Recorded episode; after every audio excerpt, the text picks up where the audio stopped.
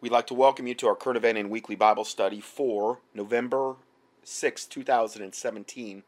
And um, I wasn't even, I was planning on doing the study regarding the topics that we're going to be covering, and then this just broke today regarding this massive church massacre that happened in uh, Texas.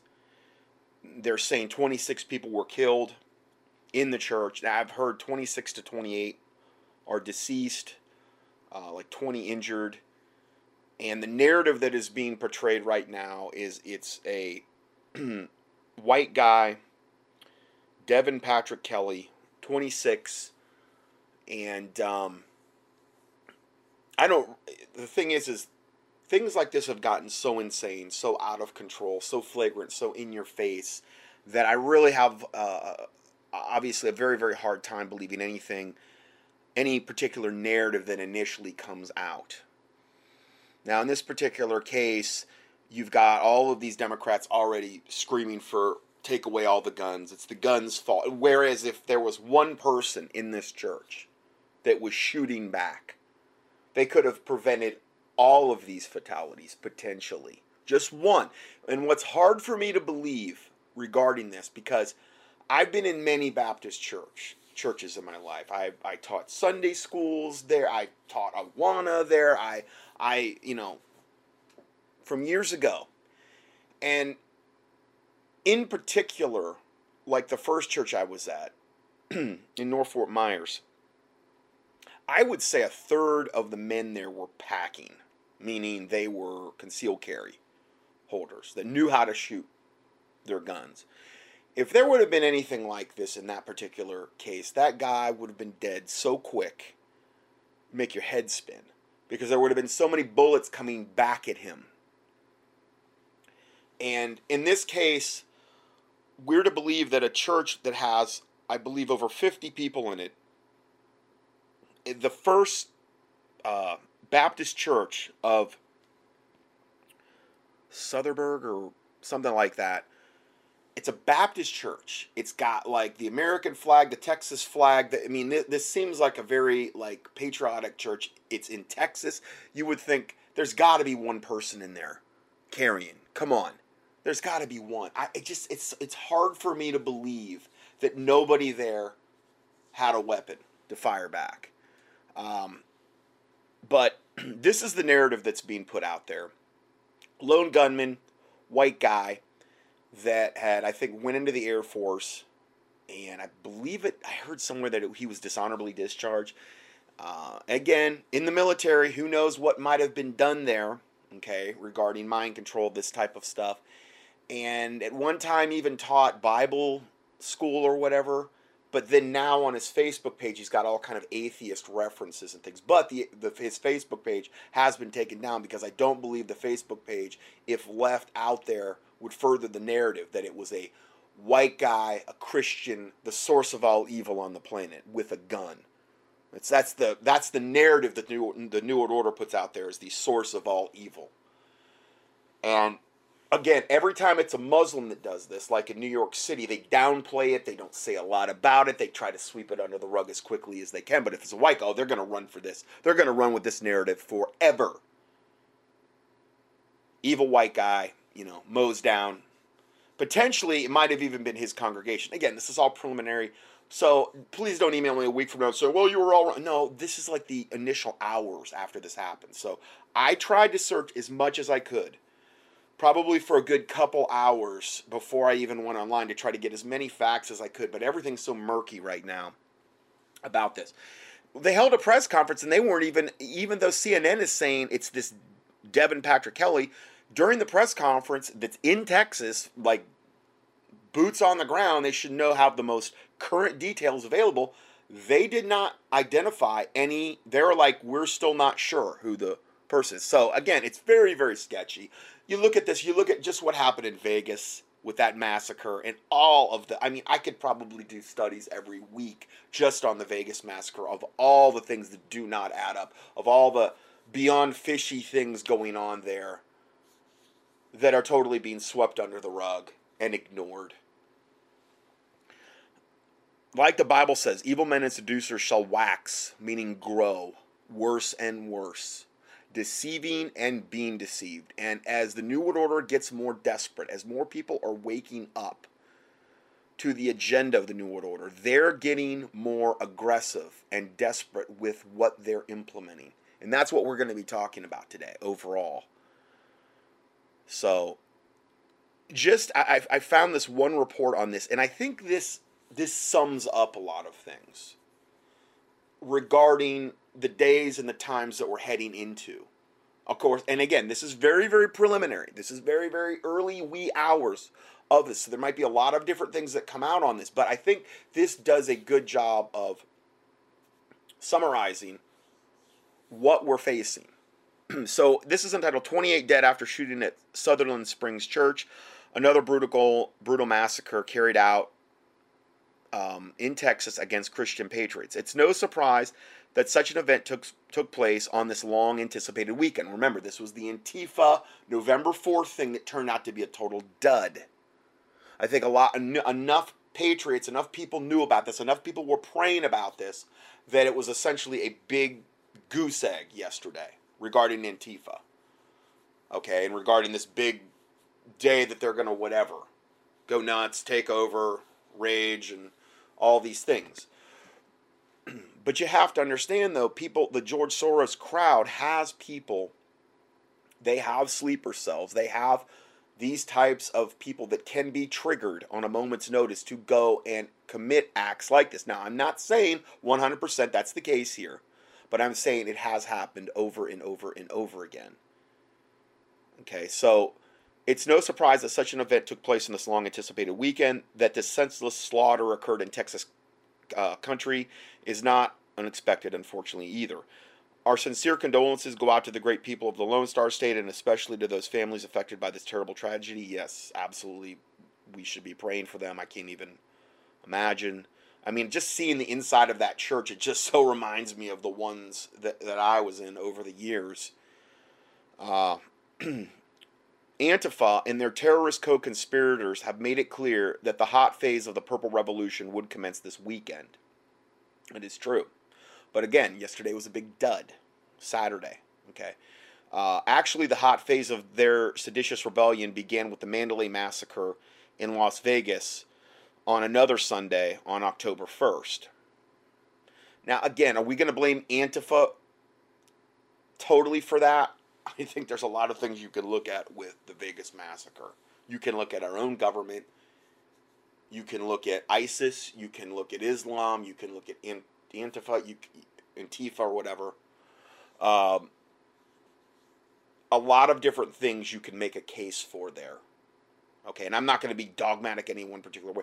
It was probably uh, some type of amalgamation of those groups working together regarding Vegas because there's so many plot twists with that. So many unexplained questions. Anyway, did the perps intentionally choose the Lord's Day to perpetuate these horrific mass casualty events, meaning Sunday? If so, this can only be the product of a totally godless movement that is a typical communist revolution. Now, again, on his Facebook page before it was taken down, evidently, from the feedback, from the comments I saw, from the people that had saw it with their own eyes, they were saying that he had a lot of atheist stuff on his Facebook page. Okay, the Antifa, the Black Lives Matter, this whole Marxist anarchy type movement is a is a um, atheist type movement. They don't believe in God at all. The Bible says the fool has said in heart has said in his heart there is no God. The fool has said in his heart there is no God. So these people supposedly don't even believe in God. They will the moment they're dead. They're going to realize, you know, they could deny it all day long, but when they slip into eternity and into hell, they're going to realize they were really wrong. But going forward here, it says, if so, this can only be the product of a totally godless movement that is typical of communist revolutions. Russia was terrorized by the same tactics and strategy during the Bolshevik Re- Revolution of 1917, exactly 100 years ago. The globalists know there is only one way to effectively take over any nation, and that is to terrorize the population with a steady stream of mass shootings, bombings, wildfires via arson. Uh, it was way more than arson, but as well as other man made disasters and fake natural catastrophes. For example, and they take you a link to it's entitled California Wildfires Geoengineered Firestorms Terrorize to Advance Their Agenda. Now, uh, that's what this study's on today. Okay. Um, that's what this study that we're doing today is actually on. And um, I'm just seeing if I'm plugged in here. so this segues nicely what we're talking about right now into the rest of the study, which where we're going to be concentrating on these California wildfires. And I'm telling you, this information is some of the most insane, in your face, demonic, evil information I have ever reported on, ever. I, I couldn't even believe how flagrant once I really started looking at what has went on in California, how unbelievably in your face flagrant they are getting. And remember, if there's no pushback, that gives the New World Order a further green light to further implement even more draconian things that they're going to be attempting. We're going to get into that though after this. this has always been their MO meaning modus operandi, and it's unlikely to change at this late date. Their methods have been tried and tested over millennia. Generating maximum fear is the New World Order cabal's primary technique to scare a populace into total submission. After all, when one is not even safe praying in their own church congregation on a Sunday, what is safe anymore? The globalists have already shot up and firebombed many other churches. Full of parishioners both uh, full and empty. They have shot up their fair share of malls, corporate offices, homes, and apartment complexes, college campuses, and elementary schools. Well, again, with the church thing, and again, this is all, at this point, all churches should be doing this. Um, there should be multiple people in these churches with concealed carry permits, and not only just with concealed carry permits, but that have that have advanced training in how to use their weapons in an active shooter scenario. And there's all kind of places you can get trained on this now. There's all kind of, of I mean, with, with Barack Obama, he did more to advance gun sales, and I believe people that are teaching tactical firearms training than any other president, bar none in the history of mankind. There's more guns now in America than there's ever been in any particular nation ever in the history of mankind, more guns per capita. And the training is out there and it's available. There should have been people inside, if this scenario is true, and I'm, I'm, I'm assuming the, the narrative we're being presented, let's say it's, it's true on the surface and they're whatever, okay? Of course, I don't believe anything that really I hear from the mainstream media, especially when they come right out and they identify the you know the shooter and, and who he is and all of this stuff and, and they have this scenario. I heard that they came out at like 503, one of the like CBS with it's this white guy that did this and you know anyway if you have a church like that, you should have, I mean,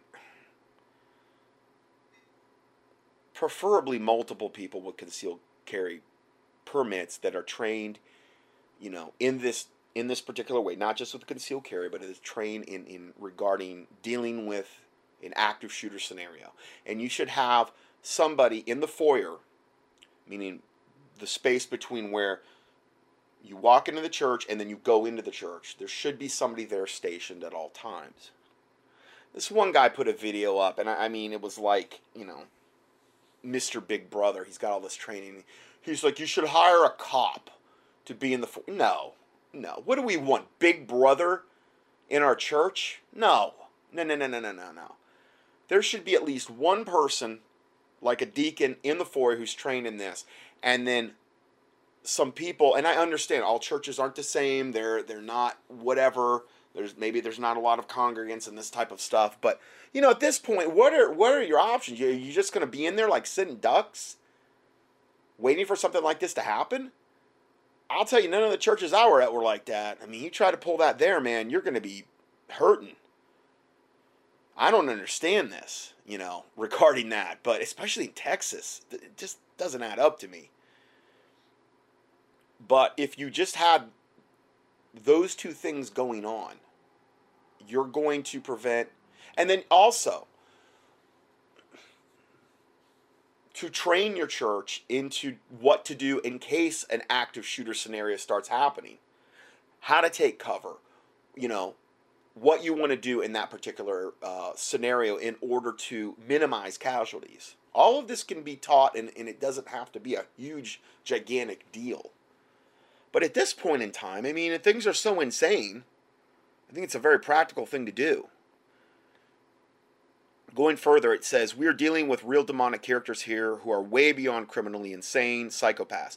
They place no value on human life except those that they deliberately take to advance their malevolent agenda. After the Vegas, Vegas massacre, it's clear that law enforcement, both local and national, is incapable of protecting its U.S. citizenry. In the case of the FBI, it's apparent that they will spend more time covering up mass shooting plots than exposing them. Yeah, of course. And the CIA. Perhaps the, the following article explains why this was the case in Vegas. It has been for numerous false flag operations over the years and it's entitled 30 FBI agents checked into Mandalay Bay Hotel one to two days before the Vegas shooting. oh, that's not unusual. I'm just, you know, I, all I can really do anymore is just put out what I can't cover in my newsletters, in my in my reports, in my um, I'm sorry, what I can't cover in my audios, into my newsletters that's about all I can really do. And and there's so much information I've put out on this, you know. You could probably do a 30 hour study on the Vegas thing alone. The bottom line here is that something has to change fast, or else those responsible will simply continue this Chinese water torture on the American people. Meaning it's drip, drip, drip. It's just massacre after massacre after. And, and basically, what they're trying to do is just beat us down and beat us down and beat us down to the point where we will just capitulate, give up all our rights, and tell Big Brother just make it go away, and we'll do anything. We'll give up our gun rights. We'll give up all of our liberties. If Big Brother government just makes it go away, and that's the exact opposite of what needs to happen. People need every time things like this. People need to dig their heels in more. They need to pray harder. There needs to be more people fasting about these things. And that should be the solution. Going forward here, let's see where. There will then come a day when the citizenry will relinquish all their rights and liberties for the sake of protection from the very government that commits these false flag black operations and psyops. Be sure to read, and this is another link False flags are legal propaganda produced by the Department of Defense. So if you want to see if there's actually legislation there. As always, this mass shooting was also about taking away the guns. I mean, that was the first cries of all of the of a lot of the main Democrats. Take away the guns. Just take and, and, and if there was just one gun firing back, just one gun firing back, acting in a and again i'm not wanting people to pack you know firearms into a church so that they can shoot people i want that to be there as a protective mechanism to protect the innocent there's i mean there was 5 year olds killed in the shooting the pastor's 14 year old daughter's dead that's why you have firearms as a protective mechanism and as a deterrent so that these types of wicked events don't occur. So, what are you doing there? You're preventing evil, you're preventing sin from actually occurring. And that is very righteous. And the Bible is very clear that we are supposed to protect the innocent and we're supposed to protect our family. The Bible says that they that provideth not for their own family is worse than an infidel and hath denied the faith. Well, providing for, if you do an etymology of that word in the Greek, also means protecting them.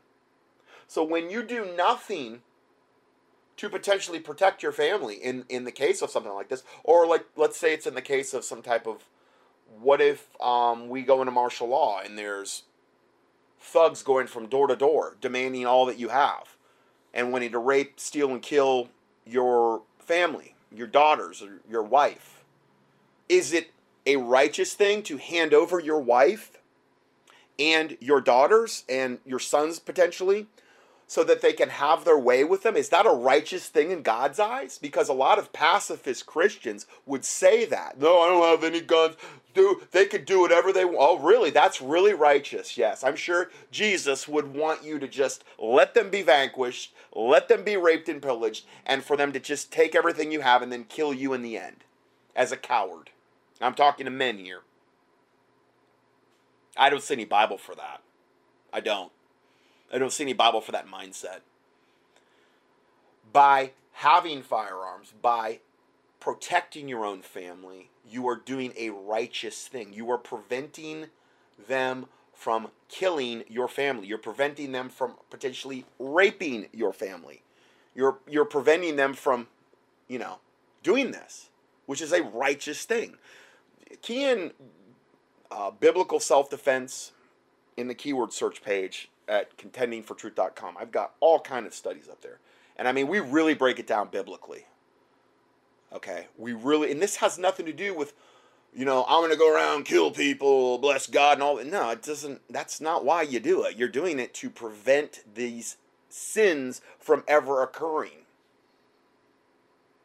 The sins that I just mentioned against your own family or against the innocent or against widows and orphans. We're, we are called in the Bible as men to protect the widows, the orphans, the innocent, those that cannot protect themselves. That is a mandate for a man to do that. Now, it doesn't have to necessarily be with a firearm, but in today's day and age, that's the most logical thing. That's the, probably the most efficient thing to have at your disposal in order to do that. Because the whole analogy of don't bring a, a knife to a gunfight. okay? Now, am I saying God can't protect you in potentially? I'm not saying that. But we also need to be wise as serpents in this particular regard. And if there was one gun there in that congregation today firing back, especially a gun that had been trained in order to, in this particular active shooter scenario, they could have prevented potentially all the deaths from occurring, other than the, the one gunman. Or he could have been wounded and incapacitated and he could have even not, he could have even survived potentially in that particular scenario.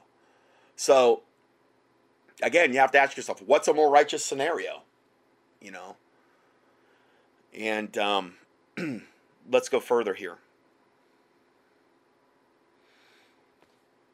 so as always this mass shooting was also about taking away the guns. It's what these always, always, always comes down to. Even though it's the exact, again, even though if just one gun was there, firing the other direction. If the bullets weren't coming, were going back at him as opposed to just the bullets going one way from the shooter, it would have been a totally different scenario. The globalists are determined to vacate the Second Amendment. The New World Order agenda can only be fully implemented after Americans are stripped of their weapons. It is very important to Satan for us to be totally stripped of our weapons. Now, knowing that that is such a gigantic satanic agenda, it's shouldn't that all the more just reinforce the fact that the Second Amendment is really an important thing and really something we need to fight for? knowing that if it is stripped from us, that will precipitate the mass slaughter of Americans on a on a scale we've never ever seen because the population would be have no ability to protect itself from the wicked new world order government that is doing all of these things or behind them on some level.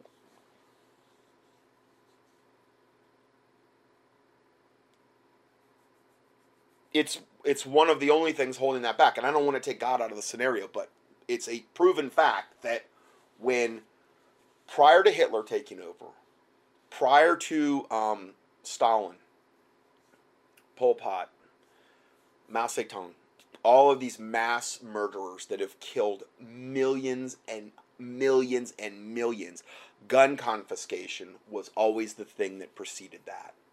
So you know that that is the main precipitator of the mass slaughter of any society. You just look back at the last hundred years or hundred years plus, and gun confiscation was the main thing that precipitated the slaughter of untold millions of their own populace. And that is exactly the same scenario we're facing today in America. It's imperative that every patriot and gun advocate keeps the pressure on their federal and state representatives to preserve the Second Amendment. There is now a very stealthy movement afoot to surreptitiously uh, ban guns, blue state by blue state. When this phase of their insidious scheme is completed, they will then go after the red states. I'm assuming after the Republicans then. They know that after a certain number of shocking mass shootings, people everywhere will become numb and simply give up. I, I don't really believe that. I think I think that all this is doing is galvanizing a lot of people into realizing how obvious this agenda is and that they're all the more never going to relinquish their guns as a result of these things happening. The incidence of mass casualty events is quickly increasing. There is every indication that this form that this is the form that the CIA directed color revolution will take.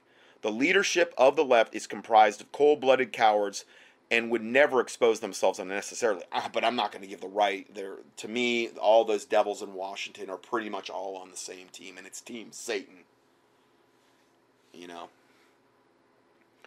They always look to others to do their dirty work. George Soros, Barack Obama, Hillary Clinton, Bill Clinton, John Podesta, Nancy Pelosi, Maxine Waters, Chuck Schumer, Adam Schiff, Eric Holder, Loretta Lynch, etc., are just a few of the co conspirators who are determined to overthrow the U.S. Republic. These traitors will utilize every terrorist method to achieve their goal, just as they will employ any terrorist uh, who is mercenary enough to kill for the ongoing Purple Revolution. And there's a link here Beware the Purple Revolution comes to America if you want to explore that more. Because of the degree of involvement of the deep state on the American battlefield, it's really critical that each and every patriot stay vigilant.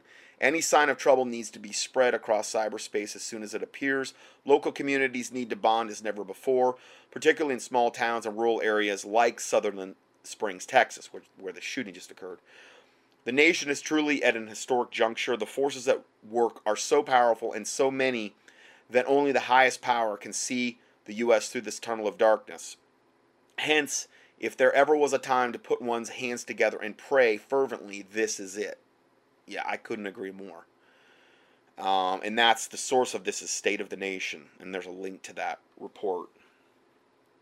Okay, so let's go to the next report here, and um, I'm going to be playing a rather long clip here, audio clip, and it's called Northern California Fires Aftermath Proof, proof Agenda 21 plans are being implemented. I have to tell you, this has got to be the most in your face, evil, w- wicked, sick thing that I've just about ever seen them do. I mean, wait do you see these pictures? And the thing is, is you can't get the full scope of this unless you view these pictures of what we're going to be looking at here today. So the PDF for this teaching, it's going to be for November 6, 2017 at contendingfortruth.com. The PDF will have some of the pictures and they will also have the links that you can look at these pictures. And a lot of the videos that I'm going to be playing, they will, they will be showing you the pictures. And I don't want to give too much away right right at this moment, but I've never seen anything so flagrant. How unbelievably evil our government at some levels are. I'm not saying all local law are all wicked and evil, but I mean the ones that are doing this, these these black ops, these these guys really high up the food chain. I mean, they're they're so evil. I, it defies description. Let me open this up. Hey, folks, and welcome to another video from a plaintruth.info. Uh, today it's the end of October. I think it's October 27th, a Sunday. And uh, today we're going to get into the Agenda 21 in the aftermath of the uh, California California fires. It's happening swiftly. It's happening fast. It's been planned for a long time.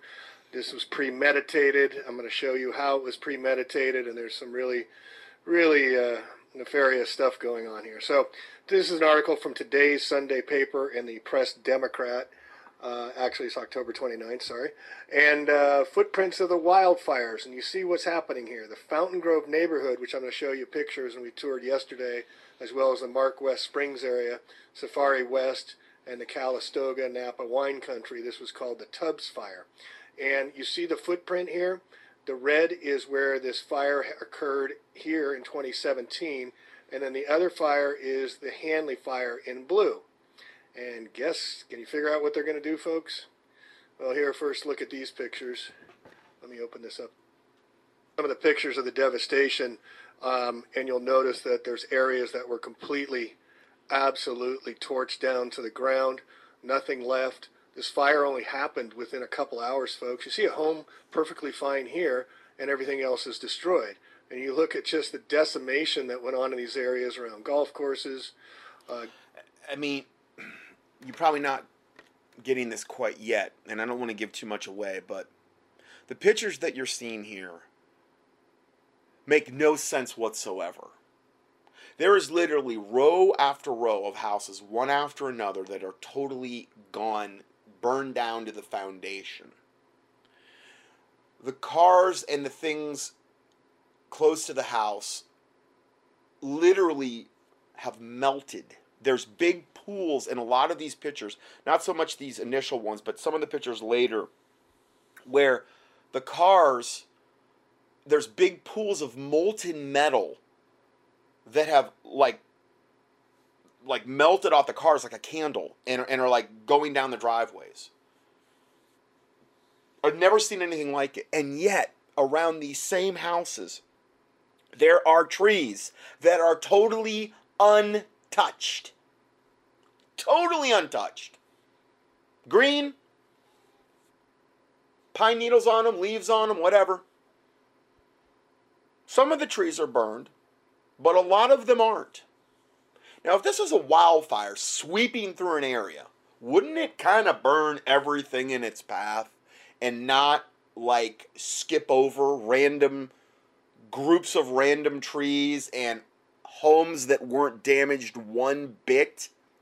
So, homes that literally there's no damage at all, but all the homes around them are totally gone.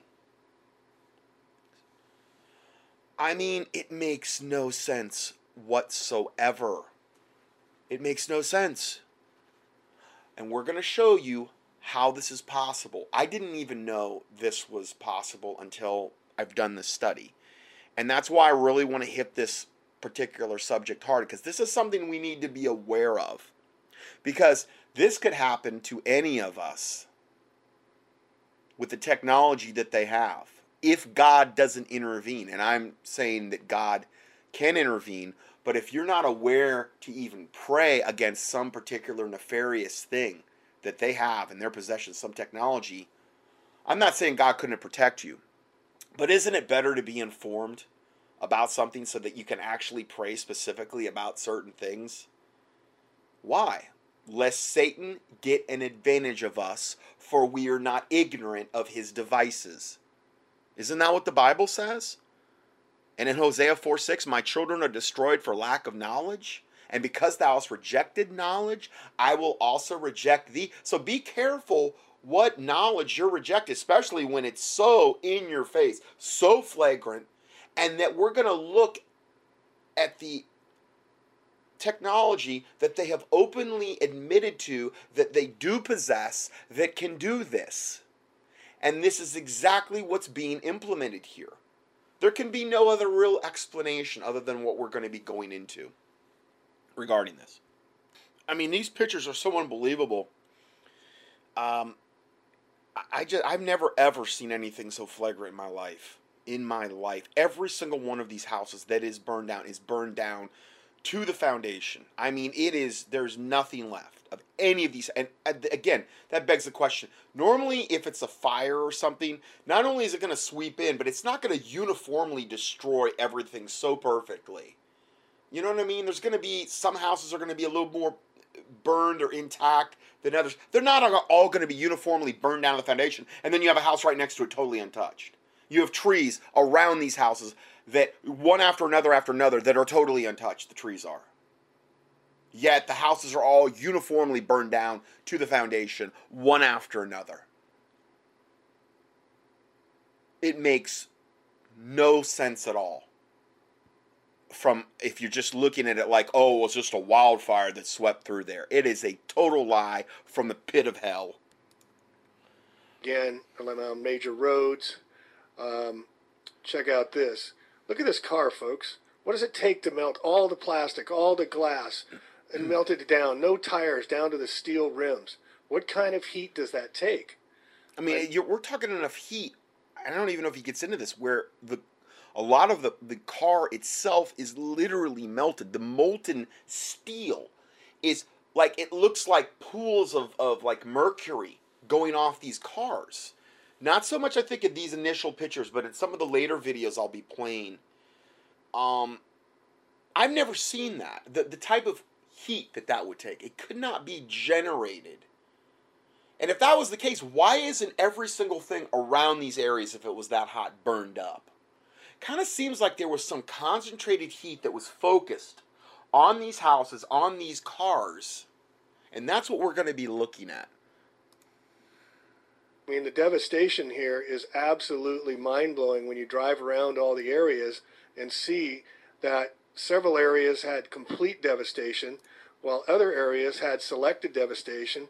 But the trees, we'll get into that in a minute, but the trees fine in a lot of areas. Now, now you can see here, look at this home here. Yeah, I mean, a tree, a tree. Yeah, you're going to burn a house down and literally melt a car to the ground, but the trees around it are fine because everybody knows that trees don't burn up, right? You know, the trees are always the, the hardiest creatures when it comes to wildfires, right? No, they're the most vulnerable, actually. But this is like the, the opposite scenario of that. It's the houses and the cars. Why would the cars all catch on fire and burn literally down to the ground? I understand that if it was in the middle of a wildfire, but then how could the trees all be spared? Or a lot of them be spared. It's just you look at the you start to look at this from any kind of logical angle and it's like, whoa, there is some evil, evil stuff going on here. This home is perfectly fine, but it destroyed it all the way around here. How did it miss that home? Wonder who lives there, a couple people were asking yep. about. Maybe we could look into this. But look at the total. It's funny how it skipped certain homes. There are certain homes that are literally right next to a lot of these burned down homes, and they're totally untouched. Totally. Yeah, I wonder who lives there. I really wonder. Devastation, and there's another house perfectly standing where everything's yep. burned yep. around it, and the fire came right up to it. And there, look at this main street here, the devastation. It had to jump all the way across four lanes of road, the fire did but the devastation, it, you, you just got to see it to believe it. I mean, it's just unbelievable. Look at this house standing. Everything else is destroyed, but one house is left standing. Yeah, but the, the trees all around these houses appear intact to me. They all appear green and they're fine, and it's almost like you know the wildfire just went from one house to the next to the next and just selectively destroyed them. I mean, burned them to the ground, burned the cars to the ground, then moved on to the next house and just left the trees alone in a lot of cases. This is this is no wildfire that I've ever seen. This makes no sense. Houses, I mean, this is just unbelievable. It's still to this day going around and looking at everywhere. Look at this house standing here. Look at the rest there's of the house. trees everywhere. There's there's a thick forest of trees around these totally burned out houses. And then in this particular case, it's a whole block of houses that are totally gone. There's one house that's totally untouched, and all the trees around it are totally untouched. This is satanic. What we're looking this is done by design, predetermined, and we're going to be looking at how they pulled this off houses all around them are fine. Uh, somebody should do a, a, check on the Zillow and find out who lives in these houses and see if there's any connection to laser companies or officials or anything like that. But what I want to get into right now is what the press Democrat. I had a, a listener that lost his house in this. He emailed me and he needed like basically all the nutrients that he had been taking because he lost everything. He didn't elaborate. He's probably, I'm sure, pretty freaked out over this whole thing. I sent him some links to some of these things, and I, you know, I, the people out there, I'm sure, are really, really freaked out over this. Um, but yeah, I mean, at least one listener I have totally lost. And again, this is the same area that we've been talking about in Northern California, although it's not right where the Oroville Dam is. But remember how I had said that there was a, this is where a lot of the, uh, in Northern California more so, is where a lot of the patriot movement in California is. And a lot of the uh, people in these areas are more um, pro Second Amendment, they're pro secession. They're actually talking about seceding from the, the state of California. And I do believe that in part this is a punishment to these areas in order to not only punish the people living there, but also to rewild this area. And we're going to be looking at that a lot too, where they cannot never ever rebuild on this again. It's too uh, high of a risk of being a fire zone now, even though all the trees around these houses were untouched in a lot of cases. Just the houses themselves being there obviously were the problem. we'll get to the full agenda here. I'm sure you're you're figuring it out already though. Democrat has put in their paper, and again, here's the Tubbs fire and the Hanly fire from 1964. And what they're doing is they're making a fire hazard severity zone. So what they what he's showing is there was a fire in the same area in 1964, and then obviously the one that just happened when you look at the footprints of those two supposed wildfires, they're very similar. So what they're doing now is in resu- as a result of this, and this has all been predetermined ahead of time. They're drafting these fire hazard severity zones for these areas, meaning these are areas where what they're going to come back and say, well, you know what, we can't allow any rebuilding on these areas. We need to just move all human activity out of these areas because um, it's too great of a fire risk, even though we are the ones that cause the fires, even though we are the ones behind it. We can't do that because it's too, there's, you know, we can't have people living in these areas. And again, what is this? This is about moving us into these stack and pack cities, the rewilding of America. Um, it's it's the Hunger Games scenario where people would be moved into these these um, areas where you're going to have the ultra ultra elite probably living wherever they want to, probably in these same areas that have been rewilded. Those are the houses that were spared, most likely. And then you're going to have the rest of the population that wasn't invited to the party having to be um, moved into these you know big cities that are already in existence stack and pack housing uh, in this ultra slave class this is the scenario this is all of the beta testing going on in california to implement this Agenda 21 scenario. And this is how they're doing it. This is one of the ways how they're doing it. If they can blow the Oroville Dam and, and flood everything below it, that'll be the excuse they'll use there. They can create, you know, earthquakes, all of these things with weather manipulation and control, which the government has openly admitted they can do. And this is how they're creating these scenarios.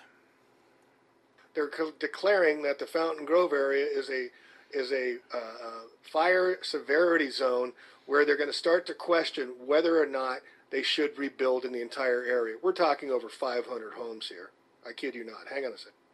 So this is the article from today, October 28th or 29th, whatever it is. Uh, but some are asking whether it's wise to let one neighborhood in particular, Fountain Grove, be rebuilt. It burned down the ground twice in 53 years. Uh, Sonoma County Supervisor Susan Gorin says, I hesitate to even suggest this, but many people are starting to say, many people, why are we in the city realm, why are we thinking about permitting the rebuilding of Fountain Grove? 500 homes, folks. Putting our community into fire prone areas jeopardize all of us and frighten us hor- horribly. See hmm. how they get a rip. Fire prone, yeah, where all the trees around it are fine. You know, it's they're good. Just just the homes themselves are burned to, to ash. That's, you know, nothing suspicious there whatsoever. Because trees don't burn. you know, only cars burn and homes that are probably a lot of these look like newer neighborhoods. They didn't look like old neighborhoods. They're probably, I mean, the way that the they um, all the regulations in California, a lot of these homes were probably, you know, all kind of codes that didn't exist on like a home from like the 1950s even on. So in other words, a lot of these homes were probably a lot more fireproof, a lot more. It would have taken a lot more for them to burn, and yet they're all burned into their own footprint. You know, literally everything's gone, even the rock. It's like vaporized. It's it's like ash. How do you do that? How do you melt molten? Make a car into a molten heap. Nothing suspicious there at all. Nah. President Marcia Taylor told the city council, putting our community in a fire prone has jeopardized us all. We need to slow down. We need to be thoughtful and look at urban planning mistakes. and don't repeat these terrors over and over again. One of the most striking images to emerge in the aftermath is not a photograph, but a map comparing the footprint of the deadly Tubbs fire. In five decades between the two blazes, thousands of homes have been added to the landscape. The Hanly fire was started in 64 by a deer hunter who flicked all right, so I want to give you a picture here of this heat map. And this shows the fire before and after pictures. And you can see the red here is all vegetation. And if I move it over this way, you can see all the vegetation and the homes destroyed. Uh, I believe this is in the, um, yeah, this is in the fountain. And then you click over this way and you can see where the homes were. But how, how did the fire possibly um, cause all this damage. So to show you here, this is a very cool map. I'm gonna I'll put in the show liner notes, but here's the before. And just pull it across. Included these exact areas for retargeting, for green design, uh, Agenda 21 stuff. Um, and I'll put that in the show notes. It's just row after row of, of houses. There, are, it's just the houses are destroyed. I mean, it's so obvious that these were just pure targets. The houses were pure targets. Okay, and again, I'm not. I'm, I'm going to wait until we get into the actual cause of this, because I'm building to that right now. Well, but uh, they're rolling out the Agenda 21 here in the local news, um, and showing you these articles here. Santa Rosa contractor builds tiny homes for county for Sonoma County fire victims. This was uh, right after the event. Uh, you've got these people all happy that they have a little home that they can live in. I mean, in. these things are uh, tiny. It should be noted that a few years ago, on the same exact day, the New York Planning Department, New York City. But see, this is what they want us to get used to. These types of, of supposed natural disasters, and then here's your little tiny stack and back home. And I mean, I'm talking, this thing is tiny. I mean, it looks like it's 20 foot long by like maybe six foot wide. And these people are happily standing in front of it. And I'm sure they're happy to have a roof over their head. I get that. I understand it's good to be grateful. But this is the mindset they want us to get into where this is the new normal. And San Francisco City Planning Department at the same time, exactly the same day, approved Stackham and Packham houses of, I believe, 250 or 275 square feet on the same day. and now we're seeing Agenda 21 in action up here.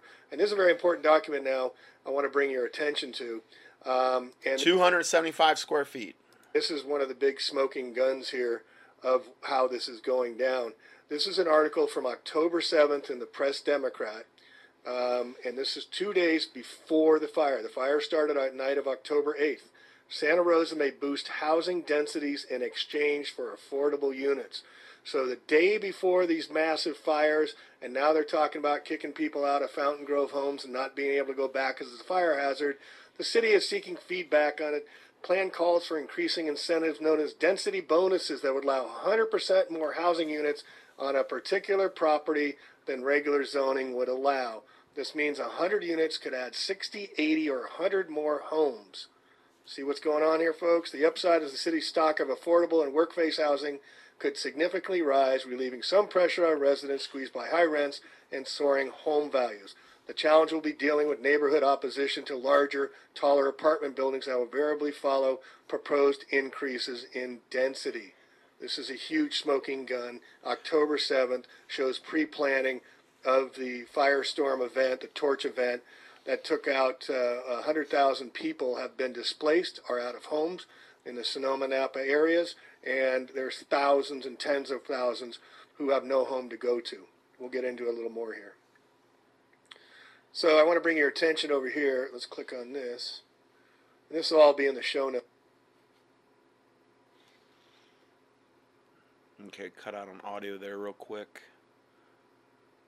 So I want to go over quickly what is Agenda 21, Global Governance 2030, 2045, uh, Silent Weapons for Quiet Wars. All this has been uh, reported and been forecast now for decades. This report from Iron Mountain, this was done, I think, in the 70s. Oh, talked I mean, about it- how that you know the report from Iron Mountain. I mean, man, when I was first like started to kind of get my eyes open to all of this back in like oh lord, I I, I got saved like start of 1994, and I read that book En Route to Global Occupation by Gary Kah, which I don't know if that got into this report. It might have. There was a very good chance because it was it was a good synopsis of how the UN, the Freemasons, the all the stuff they're doing with world government and, and things. And the man, this report from Iron Mountain was like one of the original things that was out there that kind of went over and outlined the agenda that is being implemented today. You know, it's it, it's a very accurate report, um, and that was out in like the seventies. So this is a very very long time satanic plan in order to get this all done, and this is what he's going over now. they were going to reorganize uh, Global Governance 2025 about how they're going to reorganize these two documents. I'll put in the show notes Silent Weapons for Quiet Wars, Soft Power, Report from Iron Mountain, should be critical reads by everyone. Uh, and then with Pacific Partnership, Codex Alimentarius, um, ban vitamins, nutritional supplements, local grown organic foods, promoting vaccines. Uh, this is a very important quote here. Uh, there's a tri- all the stuff we talk about in this ministry, all the stuff that I've I've hammered since 2006 when this ministry started. It's all the stuff that they've been trying to implement. And that's why if somebody comes to me and they're like, "Man, you're a conspiracy theorist." I'm like, "But this is all stuff they've said.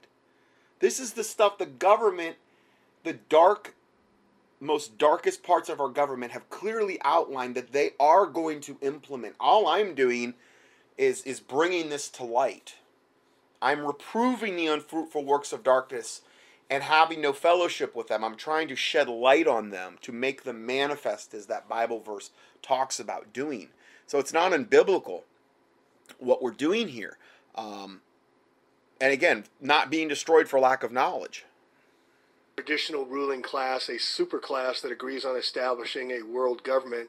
I submit they already have a world government. Your debt follows you everywhere except for Korea, North Korea, uh, uh, Iraq, Iran, uh, and Syria, formerly Afghanistan, formerly Iraq, and now they're taking over Libya.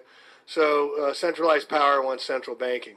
Uh, the goal of the superclass is not to lose their wealth and power to transnational middle class, but to extinguish the notion of a middle class and to transnationalize a lower, uneducated, labor oriented class through which they will secure ultimate wealth and power. The economic crisis serves these ends. Well, we're over $21 trillion in debt in this country, and it'll be very, very easy for them to crash the economy now and destroy the middle class in its entirety. Right now, they're doing the slow boil. So, what is Agenda 21? Um, for teaching our children that we are the parasite and we must preserve this environment to imminent do- do- domaining large swaths of property, Thank Agenda you for 21 is in full force today. Check this article Using terms like localism, Pope sustainability, communitarianism, and voluntarism, voluntarism to steer those in rural and suburbs into stack and pack micro apartments for better control. The agenda is nothing more than a massive corporate land grab for what is left of our precious natural resources. Okay, now this is the precious national resources here map and uh, include this, and it's a very important map to study. This is the United Nations Convention on Biological Diversity, Wildlands Project, UN and U.S. Man and Biosphere programs, and World Heritage Program as a vital step in attaining sustainable development. Now, this is the map I've shown many, many times um, of America, which are the areas where they want to make off limits to human uh, use. You can't live there, you can't go there.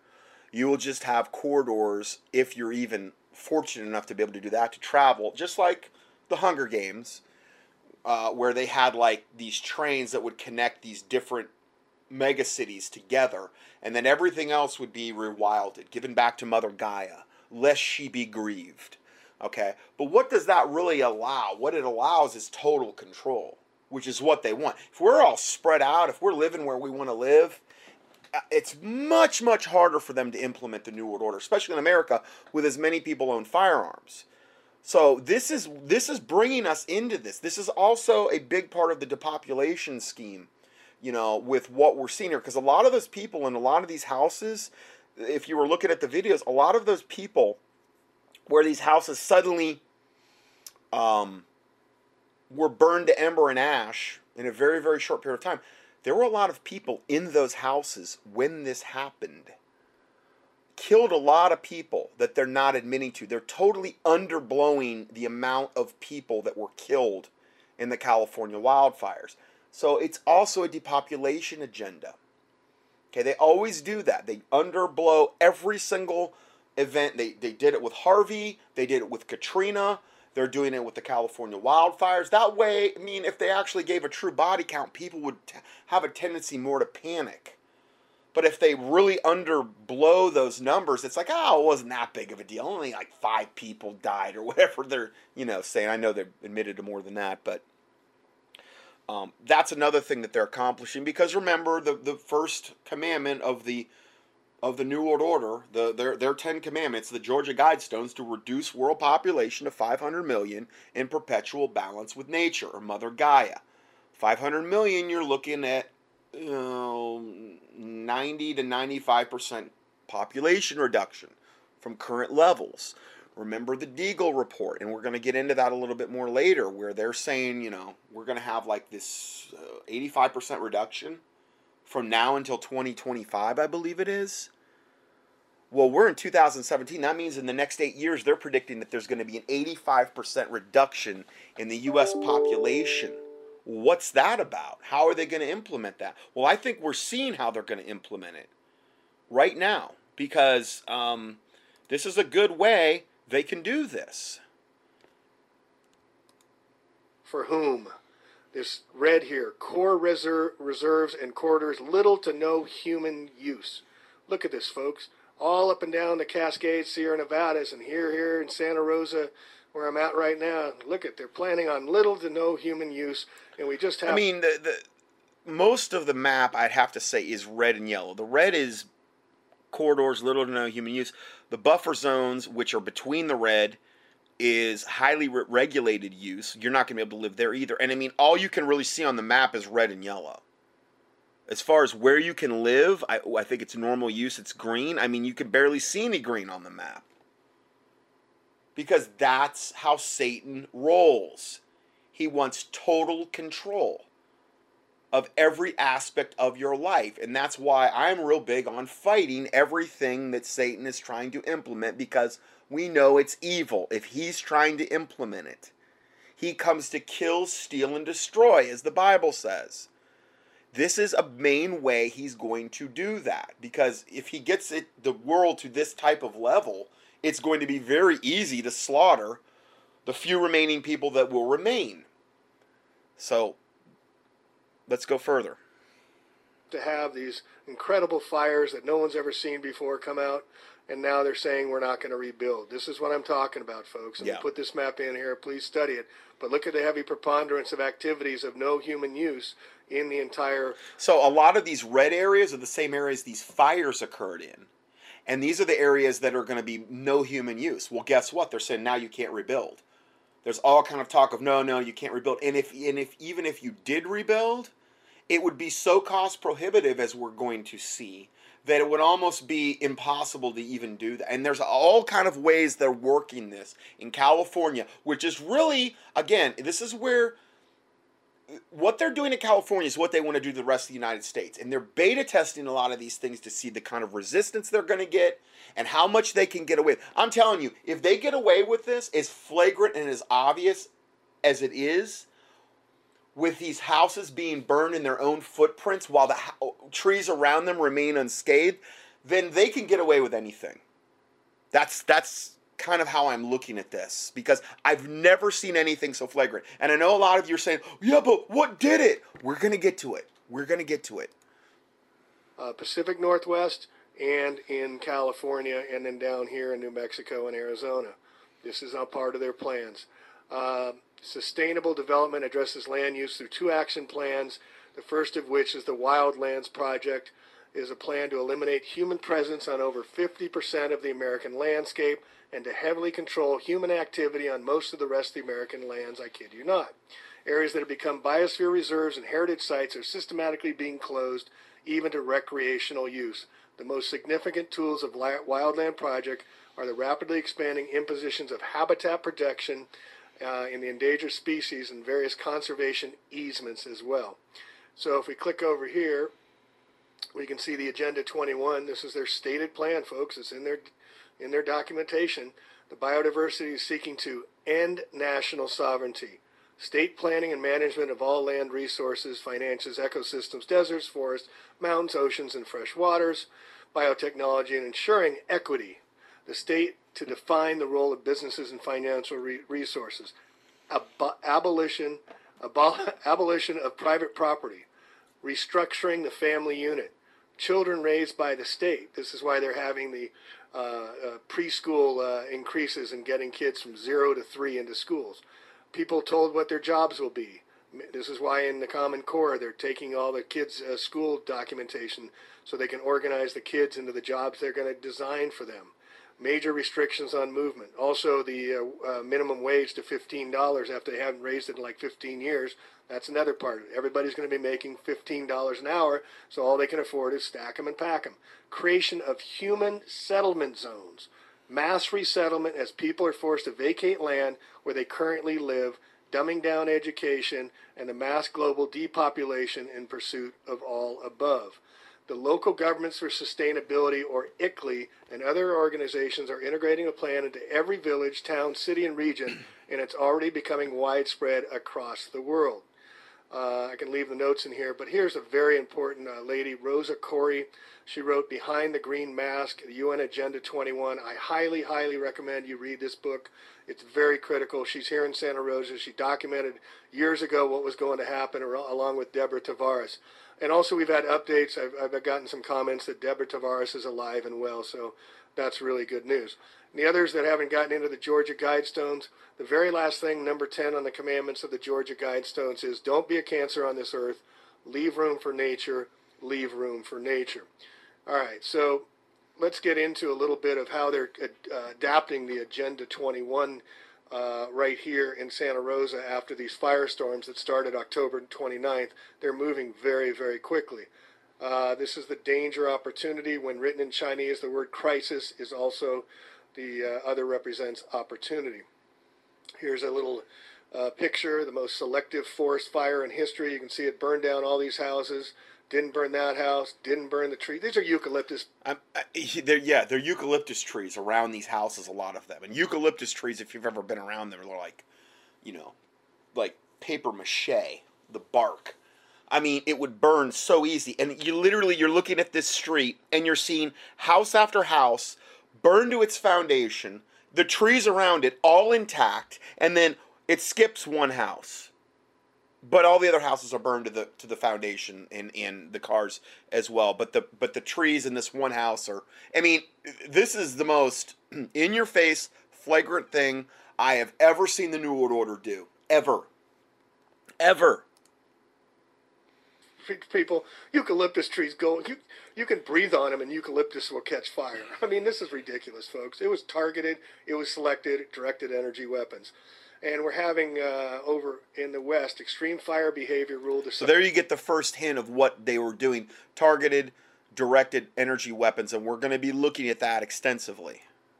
Summer again, burning more than eight million acres. Eight million.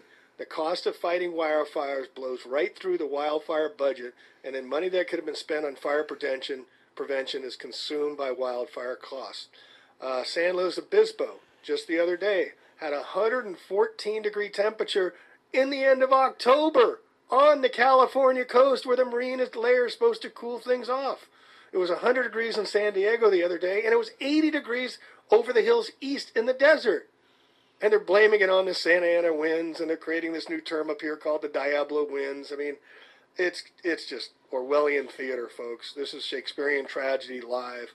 Uh, St. Louis Obispo, 104 degrees, 108 degrees, 100 degrees. It's all pure weather manipulation. We have documented this over and over with the Oroville Dam, how they had brought all those storms after they had had this massive drought for like I don't know how many years. We got it. We we we had total teachings dedicated to that, and then all of a sudden, all these storms come flooding in re like basically overflow the Oroville Dam, overflow all the the reservoirs above it. They were trying to blow the the dam every way they could. It was storm after storm after storm. I mean, it, you I mean as far as ground zero for weather warfare is Cal is particularly northern California. They are just doing everything they can do. Every agenda they can implement that I know of to try to just um, basically destroy that area. Um, and particularly the areas in the um, that are outside the major cities.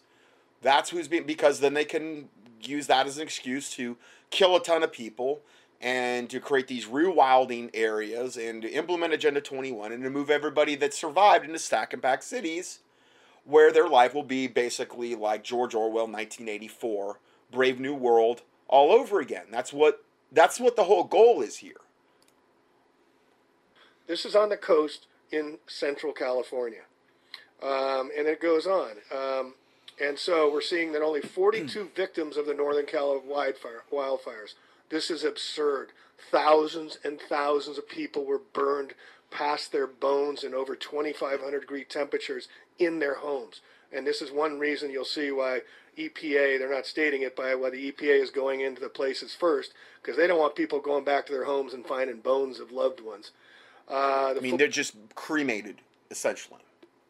Now, have you ever heard of wildfires cremating all the bodies? I mean, the cars are burned to the ground. That there's molten steel coming off these cars. There's multiple pictures we'll show you later. I mean, obviously you have to be watching the video to see it, but I mean, that type of heat is not normal for a wildfire. Is the whole point there? and it's and again then you look at all the trees around the house where the molten the, the, the, the cars are literally melted and the trees are fine okay it makes no sense whatsoever unless it's some type of directed energy laser weapon that is actually doing this and the government has totally admitted they have this technology full recovery from cal these are all recent articles the past few days Full recovery from California wildfire may take years. Number of buildings lost in the wild, wild, wild wine country wildfires uh, said to be rises to 8,700. Uh, this is kind of an interesting one. Carl's Jr. in Santa Rosa catches fire while making burgers for first responders. In the midst of preparing 165 superstar cheese double burgers for first responders, a kitchen fire damaged the fast food restaurant. We made it through the big one, only to be taken out by this. Oh gosh, can't make this stuff up. All right, and there's another thing that we need to get into: the homeless. Uh, they're being left out of this whole thing. Uh, this, the homeless and the immigrants. FEMA's not would not allow immigrants that didn't have papers into the evacuation centers. They did this the same in Hurricane Harvey in Houston, which I documented. This is part of their business plan. Red Cross, they're evildoers, folks. They were kicking people out, as I documented, out into the streets during the rain after people that could move back in their homes. So some of the homeless moved into the shelters, but also they were the evacuees and they threw them out. Uh, Red Cross was just pointing people for people, uh, uh, police uh, to escort out into the rain. Now, this is going to put thousands and thousands of people more onto the streets. Here they're saying that over 100,000 people had to evacuate their homes in our area. 100,000 people don't have homes to go back to. There's no- so again, the, the Red Cross is right on there. Satan on the spot and doing as much evil as possible. But, you know, from what I'd seen about Harvey, it was more so you know, they were taking them in, but then all of a sudden the evacuation centers where all these homeless had went were like empty like the next day. They were bussing them out, putting them on planes and or prison barges, these barges that I had talked about and probably never heard from again. And again, when you have disasters like this, what was going on with Harvey and this, there's all of this chaos if somebody turns up missing, it's so easy easily for the government to say, "Well, we don't know what happened." I mean, all this chaos. Maybe they burned up. Maybe they moved to another part of the country. Um, whatever, we don't know. It's the perfect cover for mass depopulation. Is the point I'm trying to make. And the homeless are the most vulnerable of them. And I mean, you could. I mean, when you have a fire that's cremating all the bodies. And those same people, let's say they weren't even in their house, but they turn up missing. Well, the, the, they could just say, well, they were probably burned up in the fire, unfortunately. When the reality was is they were bussed off to some covert FEMA camp or whatever and executed. Fitting the depopulation agenda. They got to get the population down. There's too many people for them to control efficiently, and there's too many gun owners to boot. So, California is one of the main places that all of this beta testing is going on. Nothing left. All right, so here's another problem we got going on. After the Napa fires, toxic ash threatened soil streams in the San Francisco Bay. So now that we have all the, the coal tar ash, the toxic ash from the fires on the hills, they're going to run down into our reservoirs and contaminate our water supplies. Yep. This is going to be more things we're going to have to deal with. Uh, meanwhile, City Council will be considering uh, similar emergencies uh, council members will discuss creating special zoning districts that would include areas damaged by the fire. Property owners inside would be exempt from certain regulations. Um, here, former FEMA director James Lee Witt to lead local organizations to rebuild the North Bay. So they brought in Mr. Head Honcho James Lee Witt. Uh, I think he was appointed by uh, Clinton. Uh, he was introduced by this guy's a real scumbag, Mike Thompson, at a news conference here last Wednesday at the Sonoma State uh, Community Student Building. So they created this thing called Rebuild North Bay, a nonprofit organization formed to co- coordinate recovery in the region. Witt was tapped for the job as interim executive director. Darius Anderson, the Sonoma developer and Sacramento lobbyist, is managing the Sonoma Media Investments, which owns the Press Democrat, among many other newspapers. We'll get into that in a little bit. Other members of the organization include former director of Sonoma Land Trust, Ralph Benson, uh, the Dean of School of Business and Economics, Bill Silver. Um, uh, DeWitt was hired by Louisiana governor for Hurricane Katrina. Uh, he was hired for his firm to. He has a he has a firm for disaster recovery to prepare, process, and recover claims for damages from FEMA. So while the guy's running FEMA, he's also right CEO of International Code Council He's also serving on the management team of Global Options Group LLC. Uh, also has the company James Witt Associates LLC for disaster preparedness to local, state, and state governments. So here he's wearing a FEMA hat, yet he's also got the business to help with disaster recoveries. Uh, the firm merged with O'Brien's Response Management to become Witt O'Brien's as Witt as executive board chair in 2015. It was covered, reco- uh, acquired by Seacor. Seacor is a disaster management company. So here's a picture of Santa Rosa High School. This was the other day when people came to see their fate. All these people lost their homes and they're waiting to see what their government officials were going to do with them. And they became very angry because what they heard. Um, here an article. This was kind of a, a, a, article that was meant to excite. Rents jumped 36% here after wildfires. But if the headline the headline is misleading in that they included only high-end homes in the skewed numbers, but it jumps out that rents were jumping 36% because of the tight local market expected to get even tighter after the fires. Um, so here comes the EPA crews start the fire cleanup. So the Environmental Protection Agency has joined us, um, and they're going to be marked for EPA collection teams scheduled to start removing hazardous materials. They're Reno based on a scene coordinator assigned to Sonoma County. Uh, mostly, we're making it safe for cleanup crews to follow behind these guys.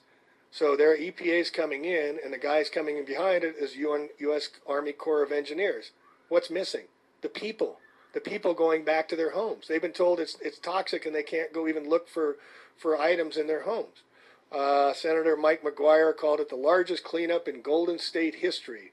The debris remo- removal could be hampered by a slow response to the controversial requirement that homeowners submit a right of entry form allowing Army Corps, Army Corps crews to work on their property.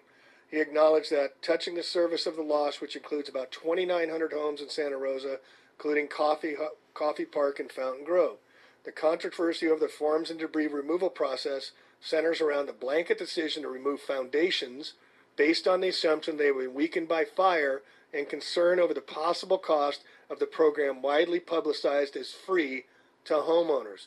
Critics say, critics say, the cleanup will be overly expensive because it would include foundations and assert that homeowners may lose some insurance proceeds because the form requires homeowners to assign to the county all insurance payments earmarked for debris removal.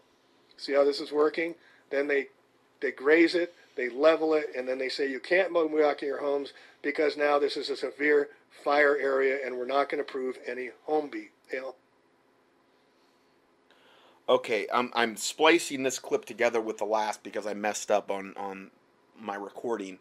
Uh, essentially, what I wanted to cover here was that the people that were literally cremated in their houses, okay, what they're going to be doing whether you were cremated in your house or whether you survived is they're going to be taking any insurance payouts that might have either went to the family or went to a person um, let's say the family of the deceased or the people that survived the fire you're not going to get any of that money. It's going to go straight to the government okay? That's what they're going to do and you're going to be left with nothing and this is a way, again, they're going to create an ultra slave class and an ultra elite because even the people that were affluent in these neighborhoods, um, a lot of times they're just going to be losing everything. And you're going to literally have to pay the government to go dig up the foundation in your house.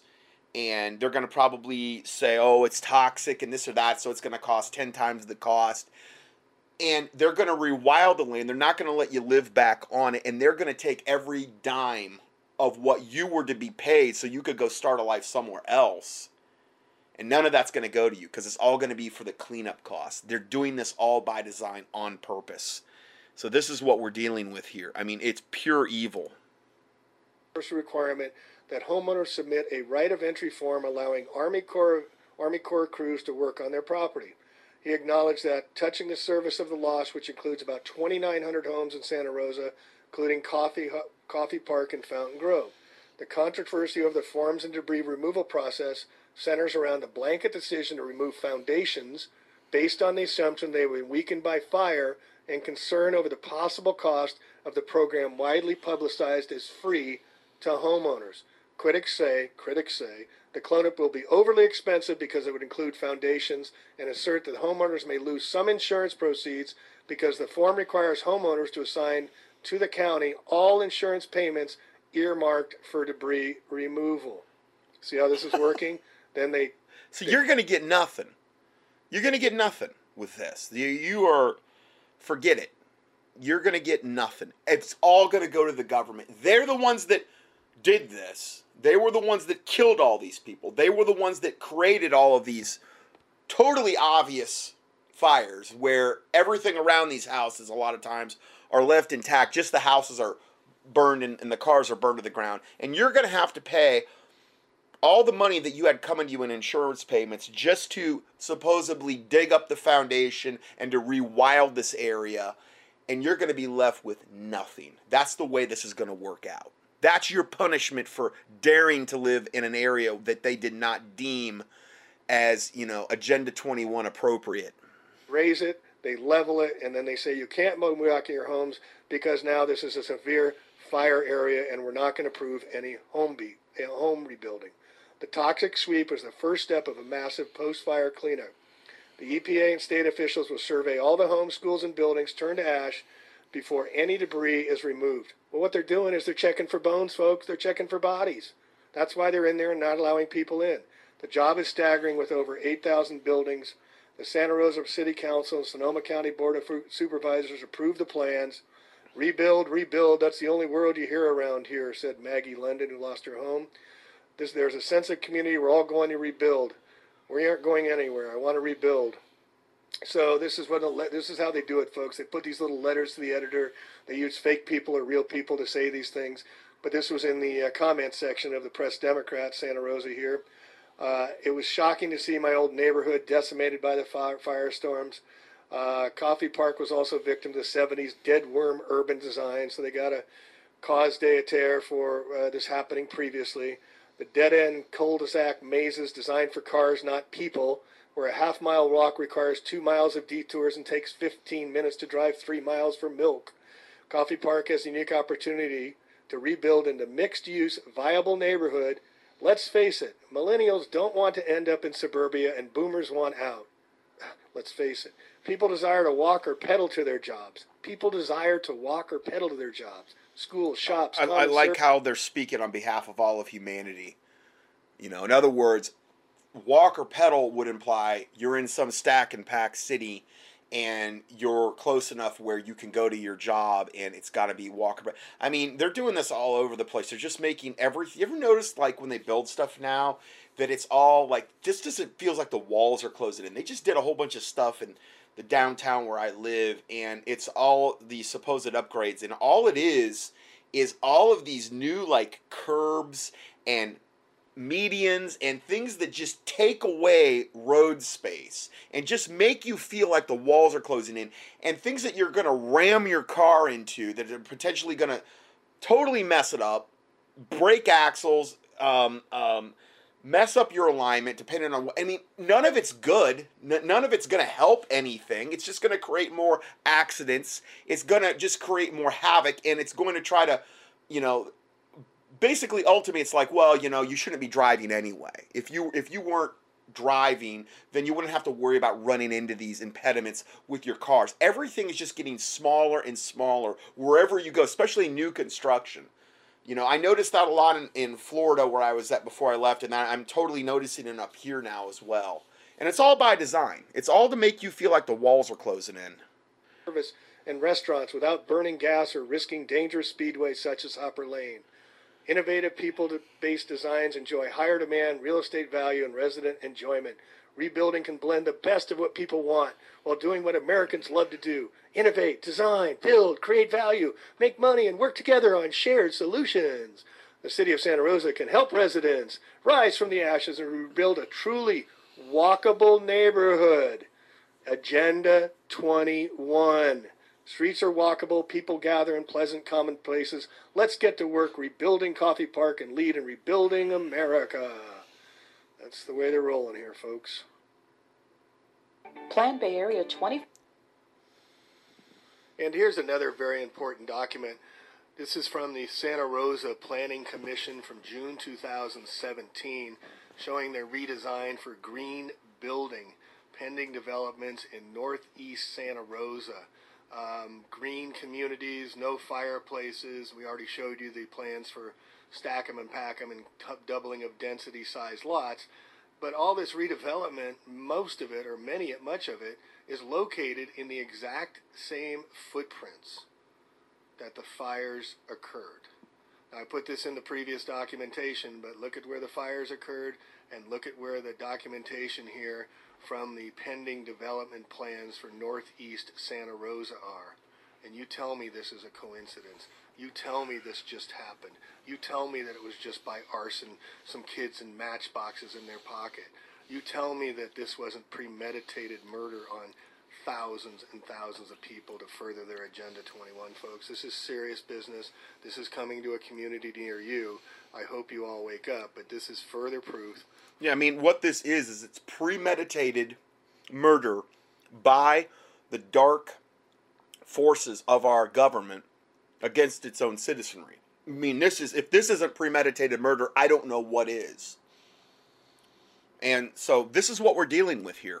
Further documentation, further evidence that we are being targeted for reduction in humanity, reduction in our living footprints. They've got us in massive debt they crash the economy, they change the zoning laws, they kick us out of our homes, it becomes a big homeless problem, they bring in more police force, more security, more lockdowns, biometric IDs, mass mandatory vaccinations. This is what's coming unless we speak up and wake up, okay? All right, so here's the Bay Area plan that they said they've been planning for for many uh, years now. Plan Bay Area 2040 is a roadmap to help Bay Area cities and counties plan for future transportation and housing.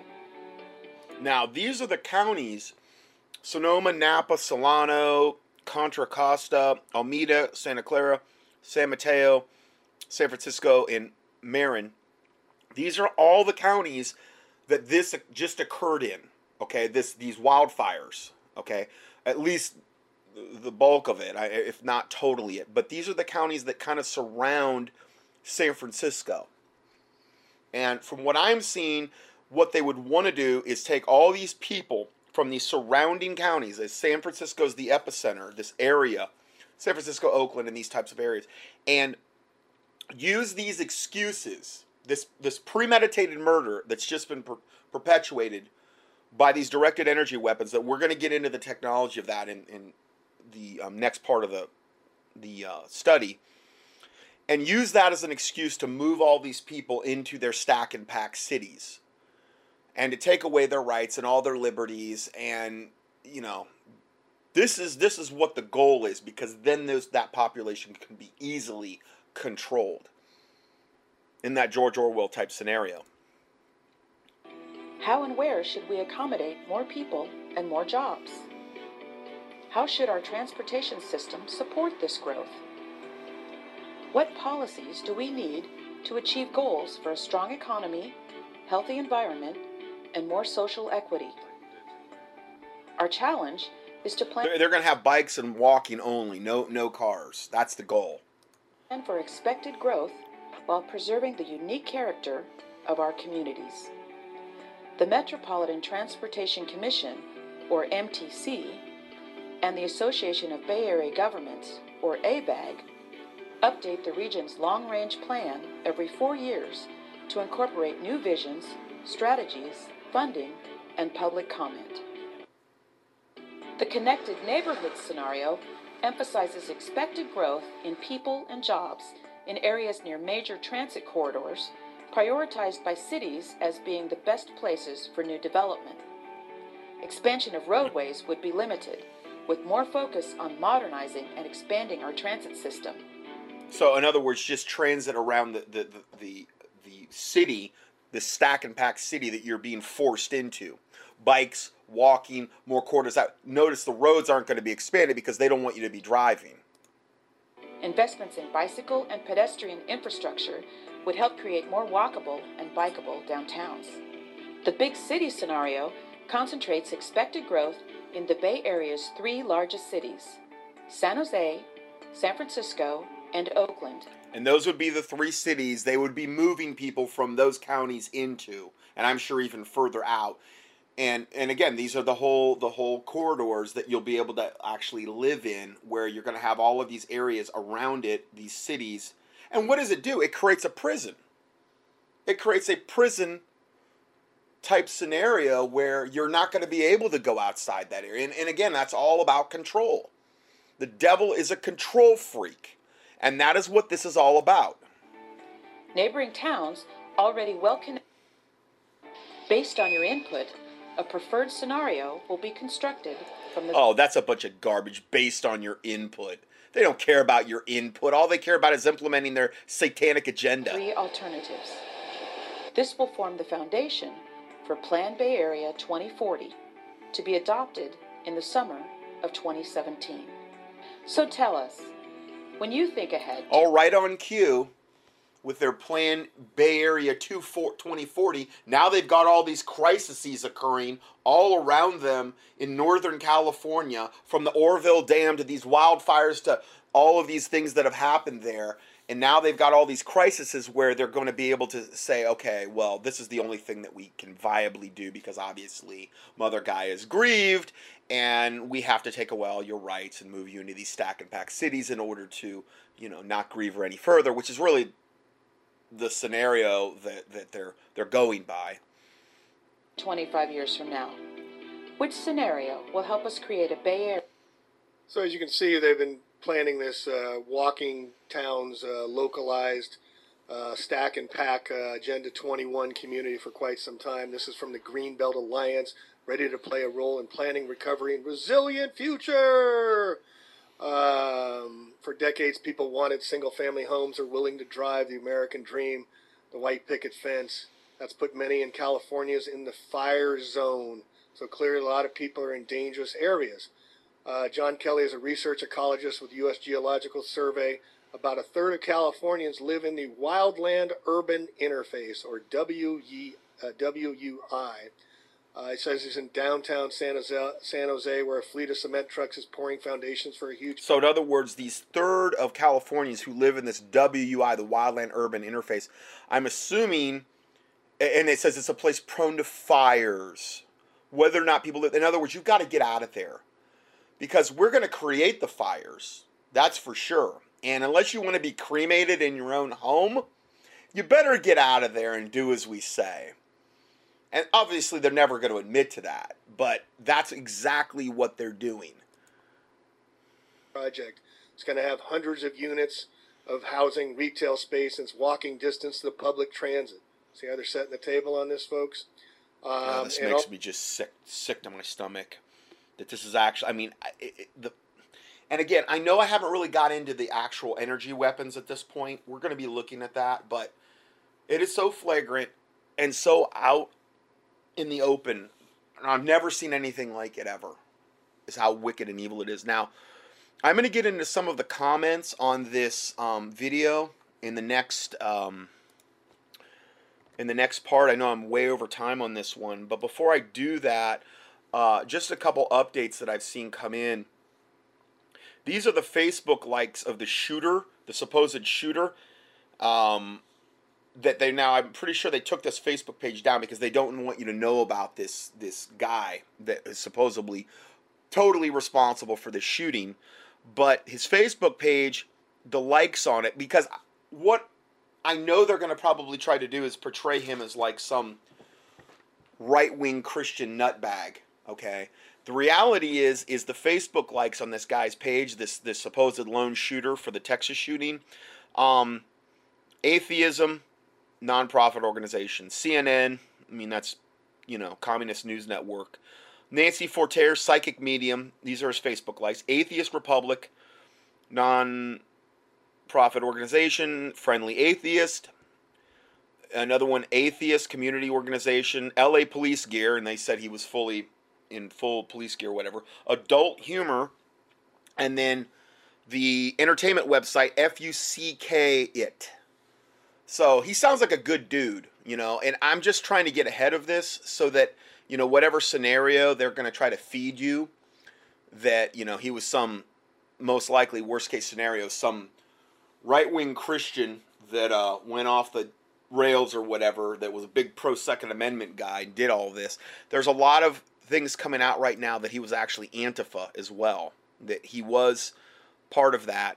Um, somebody posted this the gunman who opened fire inside the Sutherland Springs, Texas church has been identified as Devin Kelley, an Antifa member who vowed to start a civil war by targeting white conservative churches and causing anarchy in the United States. So he's anything but a Christian, um, is, is the way it's looking here. Wilson County Commissioner Albert Gamez Jr. said that at least 27 people have been killed, according to reports by CNN and BBC, and confirmed death toll expected to climb in the coming hours. Police have identified Antifa member Devin Patrick Kelley as the Sutherland Springs church killer According to eyewitnesses who also report Kelley carried an Antifa flag and told the churchgoers, This is a communist revolution before unloading on the congregation and reloading several times. And this was something that was up on, I don't know if it's Instagram or Twitter or whatever. I, I don't use them, so I don't really know. But somebody had posted, scene report of two shooters. Two shooters. Okay, remember, they always blame it on a lone gunman from Lee Harvey, uh, you know, lone white gunman is the typical scenario. From Lee Harvey Oswald, and now all the stuff that's been released about that in, in these new files that Trump had come out, that looks to be, he looks to be more of a patsy than ever.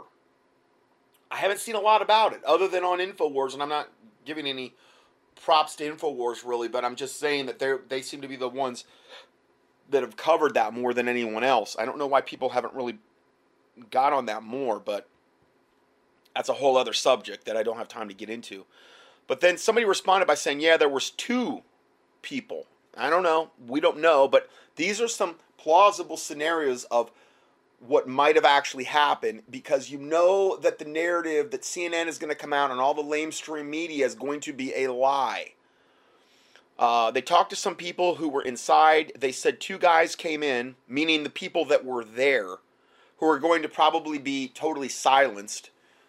You know, their voices are going to be silenced or going to be, you know, sternly warned by the government to keep your mouth shut two guys, some people um, said, walked inside carrying guns, started screaming, ran in front, run, front of the church, draped an Antifa flag over the pulpit. Remember, the Antifa thing was supposed to kick off yesterday, November 4th. It was a big goose egg. Okay? That was an embarrassment to George Soros it would be likely that this would be the next thing they would try because they could control the scenario a lot easier as opposed to having a bunch of morons go into a city and supposedly start some riot. Okay, whereas this scenario is much easier to control um, from that standpoint. Then they said this was a communist revolution, pulled out a do- copy of Das Kapital and demanded people quote specific sections. Anyone who messed up got shot. Both shooters were white. You know, perfect case scenario. I don't know. I'm not saying that's true. I'm saying that's one of the reports I'm seeing out right now. So there's a lot of different things. Um, he did post, he had an AR 15 and he posted on his Facebook page, she's a bad B I T C H with a with a picture of this tricked out AR 15. Um, and anyway, that's just another thing that I'm I'm seeing out there. We'll you know we'll see what shakes out in the near future. So I'm going to go ahead and end part one here. Sorry about this; it was kind of disjointed this first part, and we will go to part two next. So God bless you, and see you in part two.